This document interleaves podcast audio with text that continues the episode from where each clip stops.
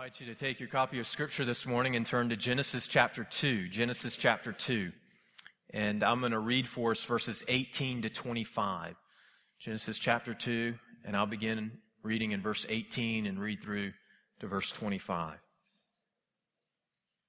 If you're using one of the uh, Bibles that's provided for you in the chair there around you, uh, you'll find our passage on page 2.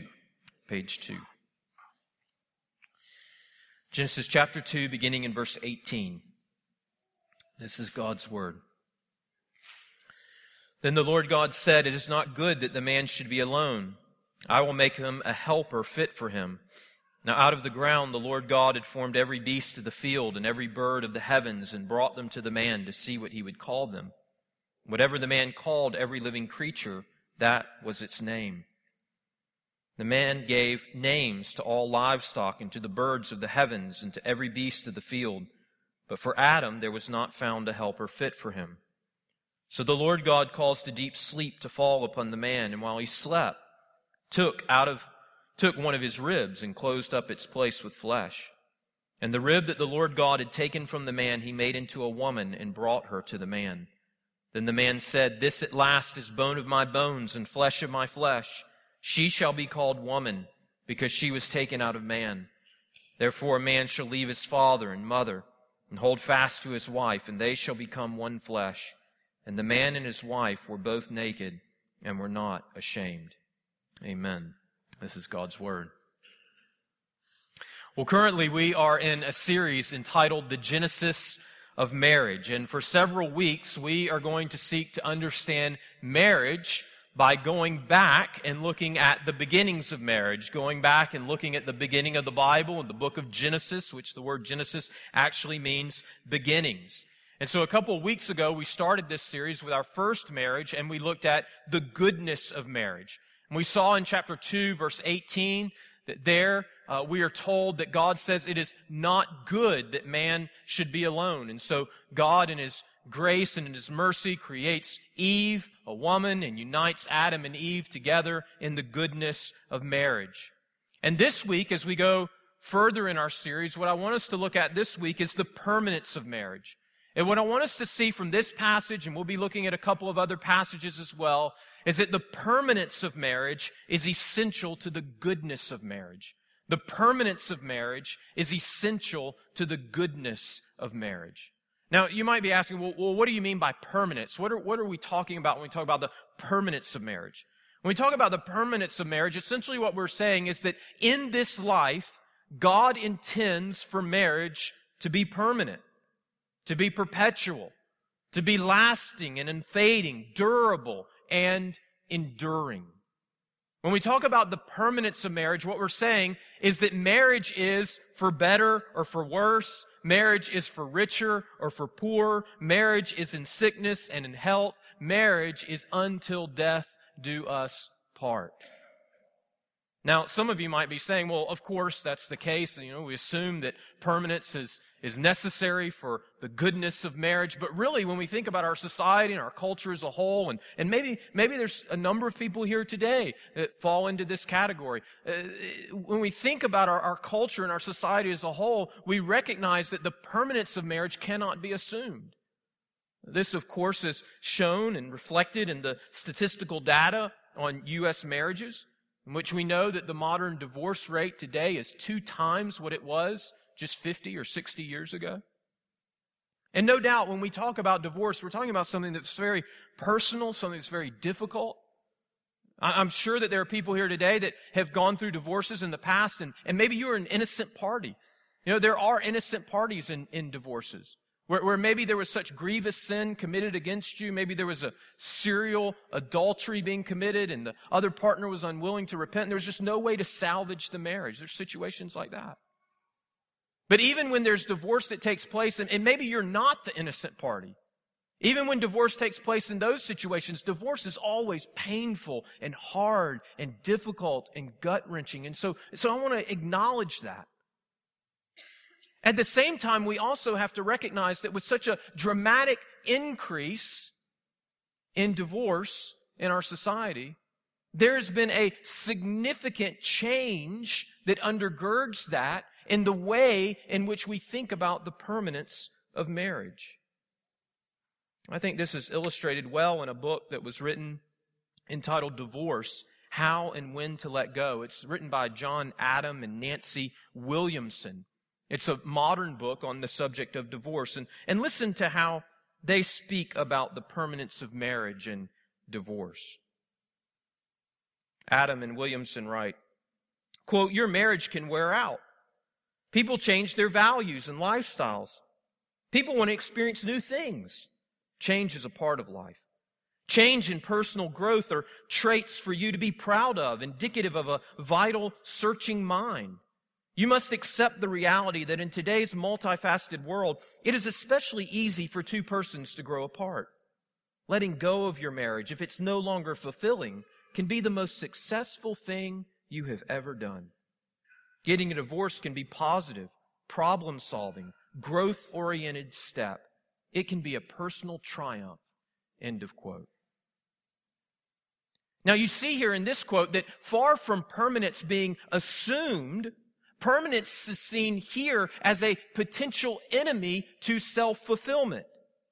And when that's the case, of course, permanence should be discarded. However, even in this culture and society in which permanence is no longer valued like it once was, many are finding what the Bible has taught all along that if you strip permanence out of marriage, then you severely undermine the goodness of marriage. The Huffington Post actually published an article in 2011 by Gigi Levangie Grazer. It was entitled Wasbands, not ex-husbands, but wasbands. That's a whole other story. I won't talk about that, but she prefers to refer to her ex-husband as a wasband. Anyways, wasbands and wives, seven reasons to stay married. Now, the Huffington Post is far from being a bastion for social conservatism or committed to biblical faithfulness.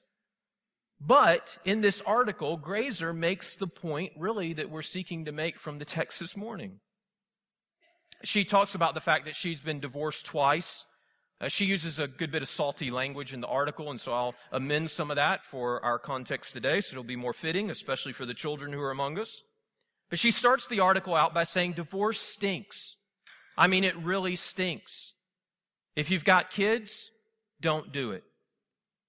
Then she goes on to chronicle how her first marriage started when she was young, and she believed that after about three years in this marriage, that it was holding her back from realizing her dreams, from fulfilling herself, from self actualization. And so after three years, she opted out. She writes in the article, Oprah would have been proud.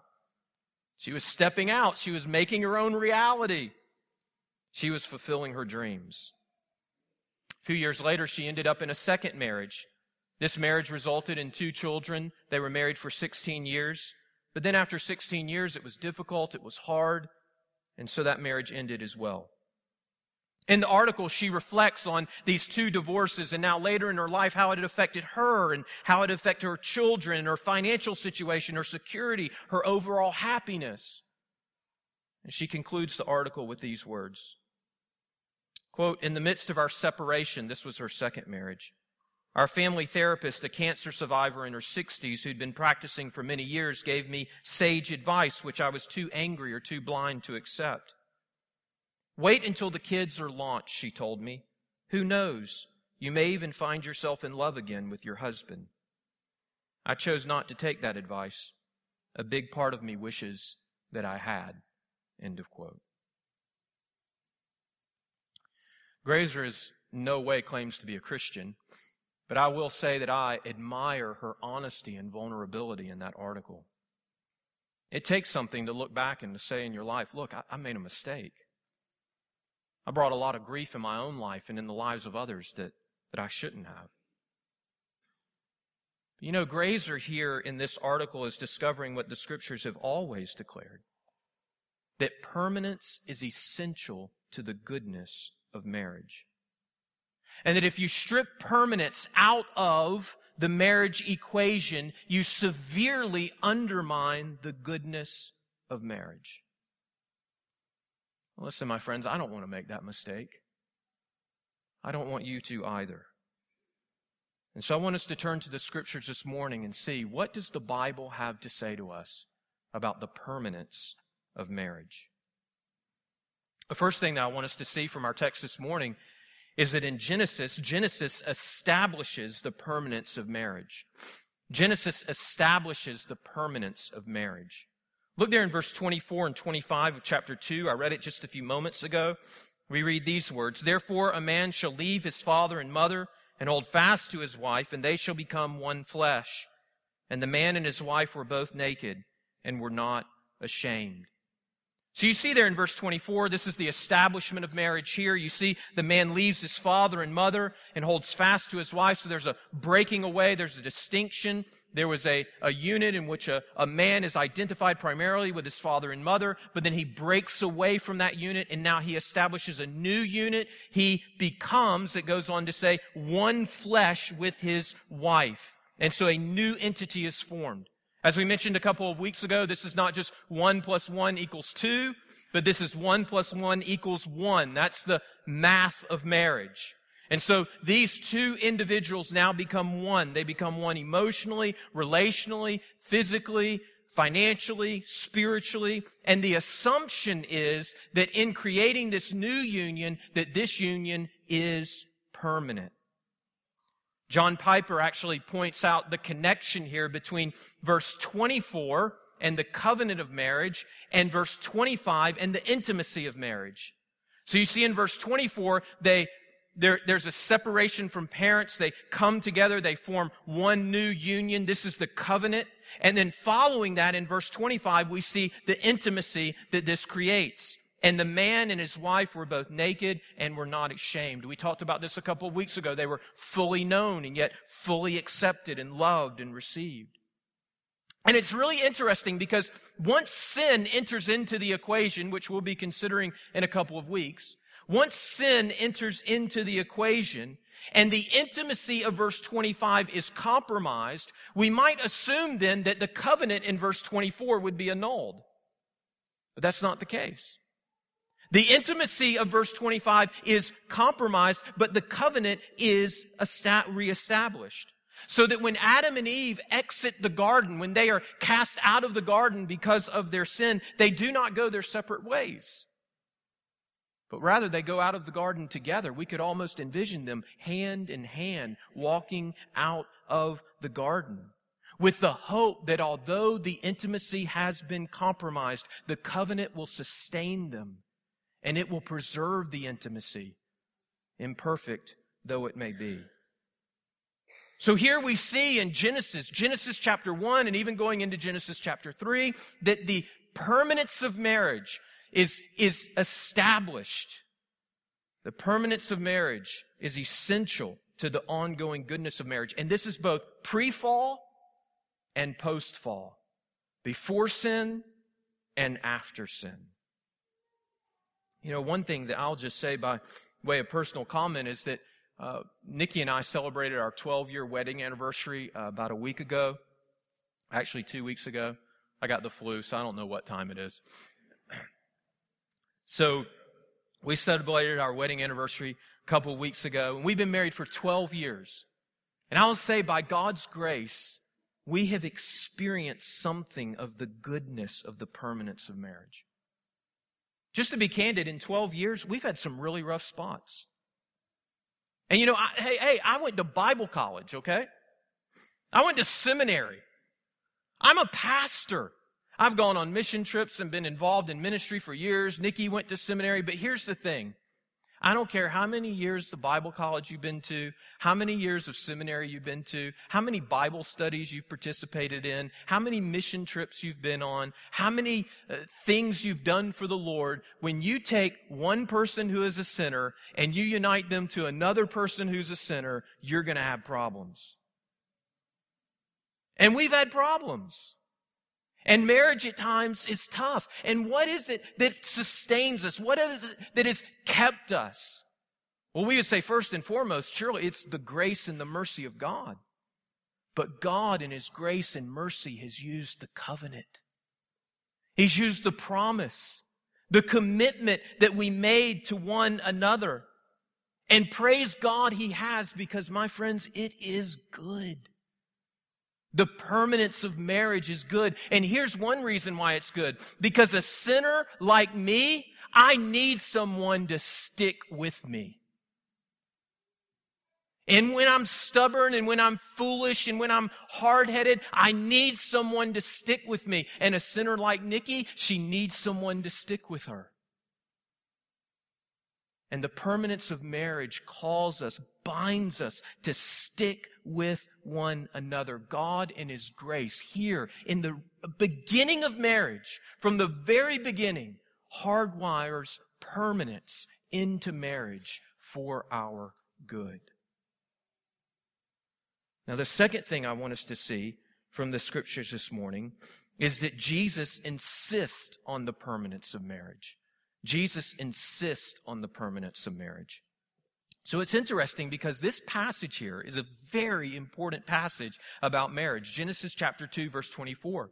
Because it's cited a number of times in the New Testament. Jesus cites it in Mark chapter 10. Turn to Mark chapter 10.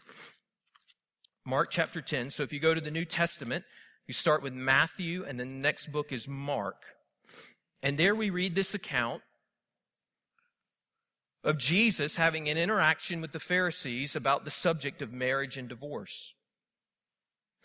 In Mark chapter 10, verse 1, we read these words.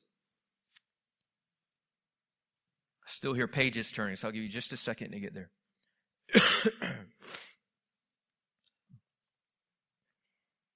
we read in Mark chapter 10, verse 1 And Jesus left there and went to the region of Judea and beyond the Jordan. And crowds gathered to him again and again, as was his custom, he taught them. And the Pharisees came up and, in order to test Jesus, asked, Is it lawful for a man to divorce his wife? He answered them, What did Moses command you? They said, Moses allowed a man to write a certificate of divorce and to send her away. And Jesus said to them, Because of your hardness of heart, he wrote you this commandment. But from the beginning of creation, God made them male and female. Therefore, a man shall leave his father and mother and hold fast to his wife, and the two shall become one flesh. So they are no longer two, but one flesh. What therefore God has joined together, let not man separate. And in the house, the disciples asked him again about this matter. And he said to them, Whoever divorces his wife and marries another commits adultery against her. And if she divorces her husband and marries another, she commits adultery. Now, to gain a fuller understanding of what's taking place here, we need to understand the, the culture and the context in which Jesus is speaking. So you see there in Mark chapter 10 verse 2, the Pharisees ask Jesus a question. Is it lawful for a man to divorce his wife? Now, the debate that, that was going on at that time centered around a passage of scripture in the Old Testament.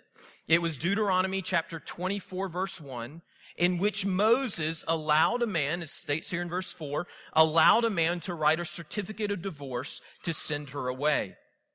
Now, if you go back and look at Deuteronomy chapter 24 verse 1, essentially, and you don't have to turn there now, but essentially that passage says that divorce is permitted in a situation in which a husband finds indecency in his wife.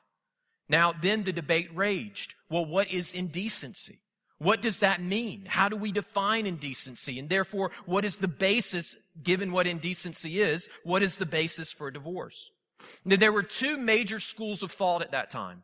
There was first of all the school of Shammai as it came, as it related to this issue. And the school of Shammai was a more conservative interpretation of the passage. And they said that based on Deuteronomy 24:1, divorce was not permissible except in the case of sexual unfaithfulness, except in the case of adultery. So they interpreted indecency to mean adultery. But there was another school of thought. It was the school of Hillel. And the school of Hillel took a more liberal interpretation. The school of Hillel taught that divorce was permissible on almost any and every ground imaginable. And so they interpreted indecency very broadly. For example, they actually made provisions for a man to divorce his wife if she messed up his dinner, and there are other extreme, absurd examples. Uh, but really, the school of Hillel, in some ways, is very much so like our culture today. Actually, if you were to Google divorce, I think you might be surprised at some of the things you would find. If you Google divorce, you would get results like easy online divorce. Simple divorce online. No fault divorce for $28.95. Easy online divorce for $299. You see how divorce is cheap, it's easy. And so this was very similar to the approach that the school of Hillel took. Now notice that as the Pharisees came to Jesus and they asked him this question, they were setting him up. Uh, don't, don't be deceived here. This was a test. In verse 2, it actually says, And the Pharisees came up, and in order to test Jesus, they asked him, Is it lawful for a man to divorce his wife? Now, obviously, just like in our day today, this was a very tense subject. It was a hot button issue in Jesus' day. And the test was, would Jesus take the side of the more conservative school of Shema, or would he take the more liberal uh, approach of the school of Hillel? In fact, some people believe that there was even more to it than that, though. It, because given circumstances and what had happened recently, uh, this was actually a very dangerous question for Jesus to answer. You might remember that John the Baptist, who was a prophet that had come just prior to Jesus, was a very bold man who spoke the truth of God's word. And he had spoken out against Herod, who was the king at the time, against his incestuous marriage. And what was the result? Herod lost his head. He was beheaded because he spoke the truth to Herod. And so some people speculate here that the Pharisees are coming to Jesus and they're posing this question to Jesus because they think to themselves, if we could get Jesus on record, if we could get Jesus to speak about this matter publicly and speak against divorce, maybe his end would be the same as John the Baptist. So how will Jesus respond? How will he handle this test? Well, Jesus begins by placing Moses' words in their original context. Jesus goes on in this passage to explain that Moses' provision for divorce was a concession, that it was not God's original intention. That Moses had allowed for divorce because of the hardness of man's heart, because of our sin, but he never intended for divorce to be the ideal. And so Jesus' emphasis here in responding to the Pharisees is not perhaps what they would expect, Jesus doesn't take the approach of trying to come up with all the ways and list of things that might happen that would allow one to get a divorce, to justify getting a divorce. Rather, Jesus' emphasis is on God's original purpose in marriage, which is permanence. So you see there in verses 6 through 9 of chapter 10, Jesus says, but from the beginning, God has made them male and female. He's citing Genesis chapter 1. He made them male and female. Then he cites our passage that we've been looking at from Genesis 2. Therefore, a man shall leave his father and mother and hold fast to his wife, and the two shall become one flesh. And now Jesus gives us his commentary on that passage. So, this is the conclusion Jesus draws. They are no longer two, but one flesh. What therefore God has joined together, let not man separate. Notice what Jesus says here. That marriage is not primarily something that man does. Marriage at the end of the day is something that God does. God joins them together as one. And because it is God's work, because He has created this unique oneness and unity and, and union in marriage, let not man separate it. Let not man dissolve it, destroy it. God's intention in marriage is that it would be monogamous, that it would be an intimate union, that is enduring and permanent. So, simply stated, Jesus here sides with the school of Shammah. He upholds the permanence of marriage. Now, of course, we know that in other contexts, Jesus allows for divorce in the case of adultery, similar to the school of Shammah. So he would have translated and, and, and gives us the understanding that indecency is actually to be equated with adultery or sexual unfaithfulness. But that is not his emphasis here. He doesn't go into all the exceptions, right? Rather, his emphasis here is to stress the permanence of marriage. Notice the radical nature of Jesus' teaching. Jesus speaks into a culture much like our day, our culture today, in which divorce by many people was widely accepted in practice, and he speaks with clarity regarding God's original intent in marriage, that it would be permanent and enduring. It's interesting because if you look at Matthew's account of this same event, the disciples actually respond to Jesus' answer. And what the disciples say is very interesting. The disciples respond after Jesus says this. He says, therefore, let not man separate what God has joined together, right? So Jesus takes this strong line on the permanence of marriage. And we read in Matthew chapter 19 verse 10, the disciples then said to Jesus, if such is the case of a man with his wife, it is better not to marry.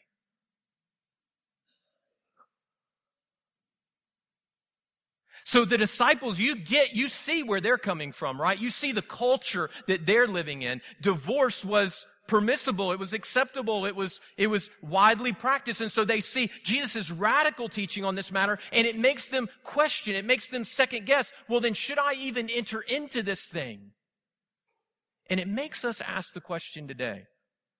Does our teaching on marriage, does our teaching on marriage give anybody pause to say, man, if the commitment is so radical, so permanent, so enduring, so unbreakable, maybe I should think twice before I do it. And if nobody does that based on the, our teaching regarding marriage, we need to ask the question why? Why? Is our teaching on marriage consistent with the teaching of Jesus? I'll mention something else on this passage as well. It really boggled my mind for a while. Because if you're reading through the Gospel of Mark and you come to this passage, it's, it really stands out. Actually, up to this point in the Gospel of Mark, Jesus has declared a couple of times that he is going to be going to the cross. And so he's predicting at this time that he's going to the cross, that he'll be betrayed, that he'll be crucified, and then he'll be raised. And when he does this, when he tells his disciples about this happening, they don't get it at all. But then Jesus calls them to discipleship and he says, listen, if you want to be my disciple, you've got to take up your cross and you've got to go with me and you've got to follow me. And so there's all this talk about Jesus going to the cross and who Jesus is and he's going to die and he's going to be raised again. And if you want to be his disciple, you got to follow him to the cross and so forth. And then in the midst of all of this, boom, you've got this passage about marriage and divorce. And it just seems strange, like it seems out of place. Like, why is this here in the midst of this conversation about the cross and about discipleship and so forth? And so I, I always, I always struggled with why does Mark put this here? How does this fit in to the narrative, to the storyline? But you may have already gotten it. It's actually pretty clear. This passage in no way, in no way is to be separated from Christian discipleship. In fact, in fact, if you are a married person, what Mark is teaching us here in this passage is that an essential part of your discipleship is to embrace the permanence of marriage when it's difficult and when it's hard and when it doesn't feel like it.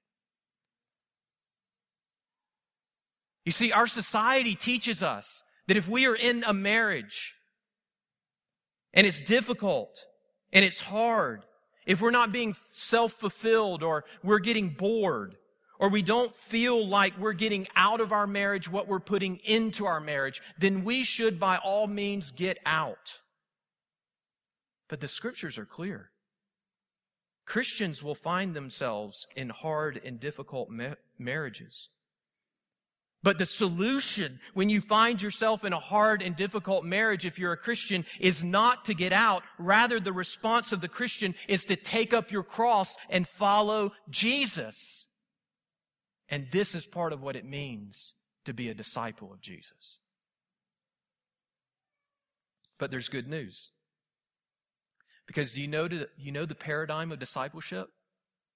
The paradigm of discipleship that Jesus presents to us over and over again is death leads to life. Death leads to life. Death leads to life. And here's the good news. If you are willing to die to yourself and take up your cross and follow Jesus in marriage, resurrection is real. And you can know life.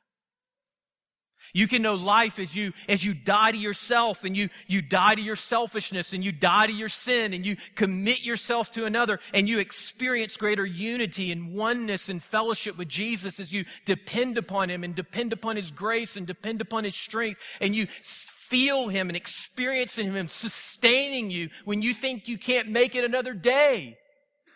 You'll experience life. And God in His grace might just use your dying to self every single day to bring life to your marriage, to resurrect it. Because you know God can redeem your marriage. He can.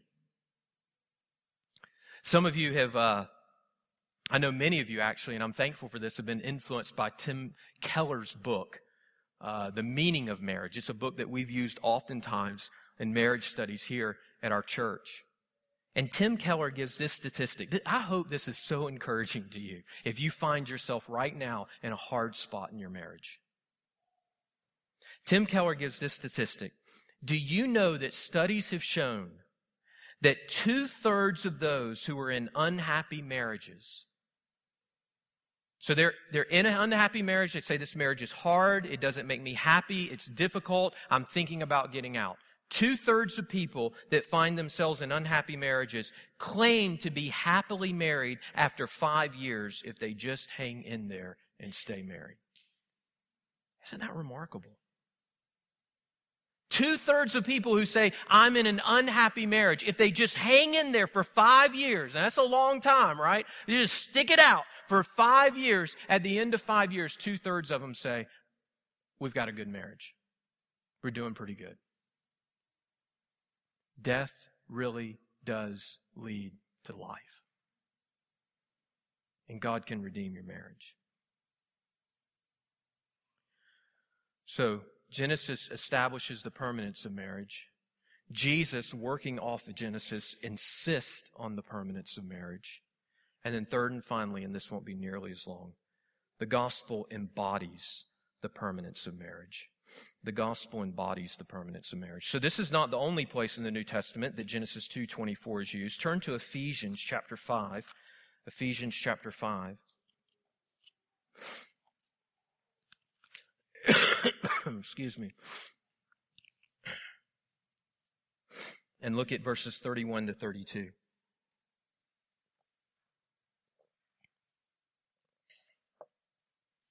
The Apostle Paul is speaking here on marriage. Ephesians chapter 5. If, if you're using one of the black Bibles and you have the page number, can you just shout it out? 979. 979 if you're using one of the black Bibles.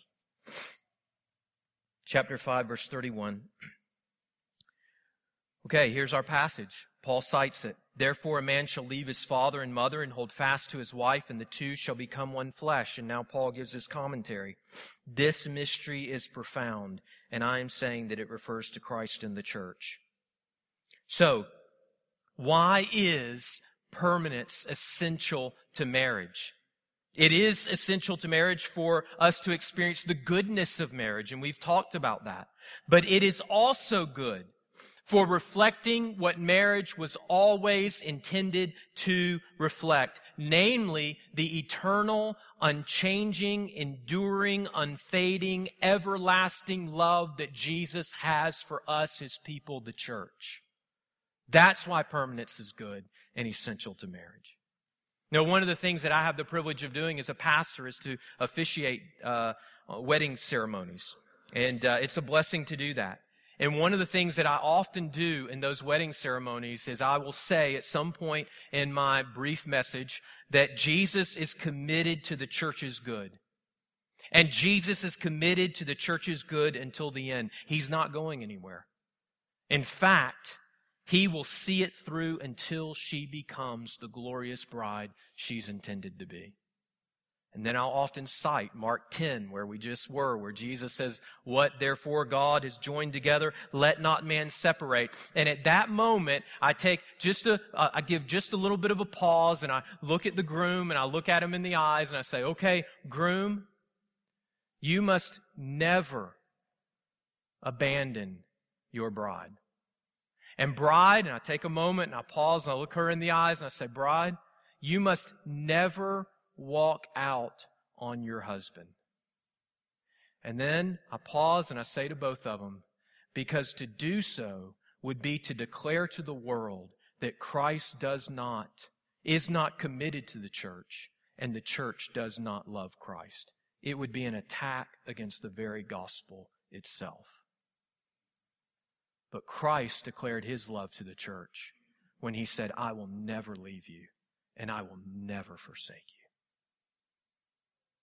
And listen, my friends, the permanence of marriage is essential and it is good to marriage because it reflects what marriage was always intended to reflect the everlasting, enduring, unfading, unconquerable love of Jesus for his people.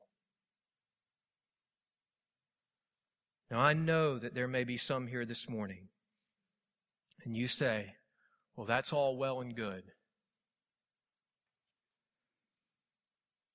But what if I've already messed it all up? You might be here this morning and you say, I'm divorced.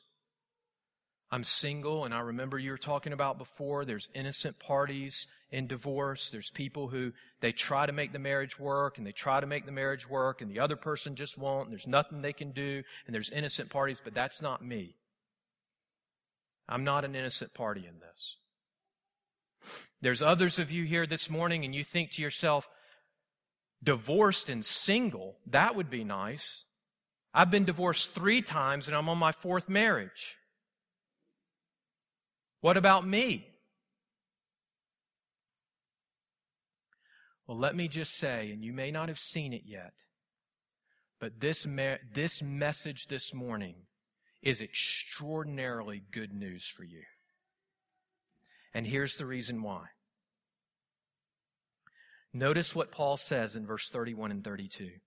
Therefore, a man shall leave his father and mother and hold fast to his wife, and the two shall become one flesh. Here it is. This mystery is profound, and I am saying that it refers to Christ and to the church. Do you see how that's good news for you? If you say, I've messed it all up, let me encourage you, first of all, acknowledge that, confess it, repent of it, look to Jesus and trust in Him for forgiveness, and then receive this good news that marriage was given to us in order to reveal to us Christ's love for us in the gospel. And Christ has left everything. He left his father who was in heaven, right? A man shall leave his father and mother. Christ left his father in heaven and he gave up everything. He died on the cross to take all your sin and all your failures upon himself. And then through faith, he united himself to you in marriage so that you are his and he is yours and he will never leave you and he will never forsake you. And you know why? Because he promised he wouldn't. Because of the covenant because he's bound by his word and he never, never, never goes back on his word. The permanence of marriage is glorious good news for you and me because for people who have spurned the permanence of marriage, the permanence of marriage reveals that Christ has married himself to us and he will never leave us or forsake us. That, my friends, is good news.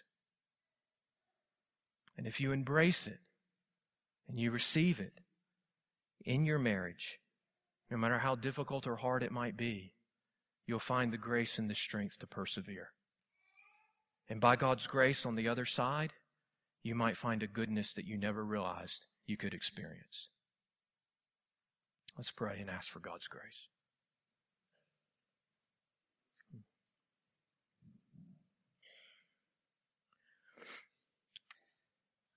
Father, we confess that our marriages in so many ways are broken because we're broken.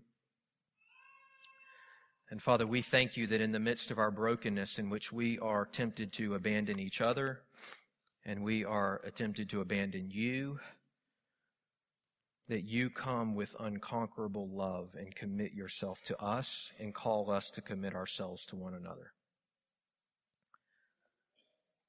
Father, we confess that that at first, especially in our society and culture, does not seem like good news. But God, remove the blinders and help us to see how good it is.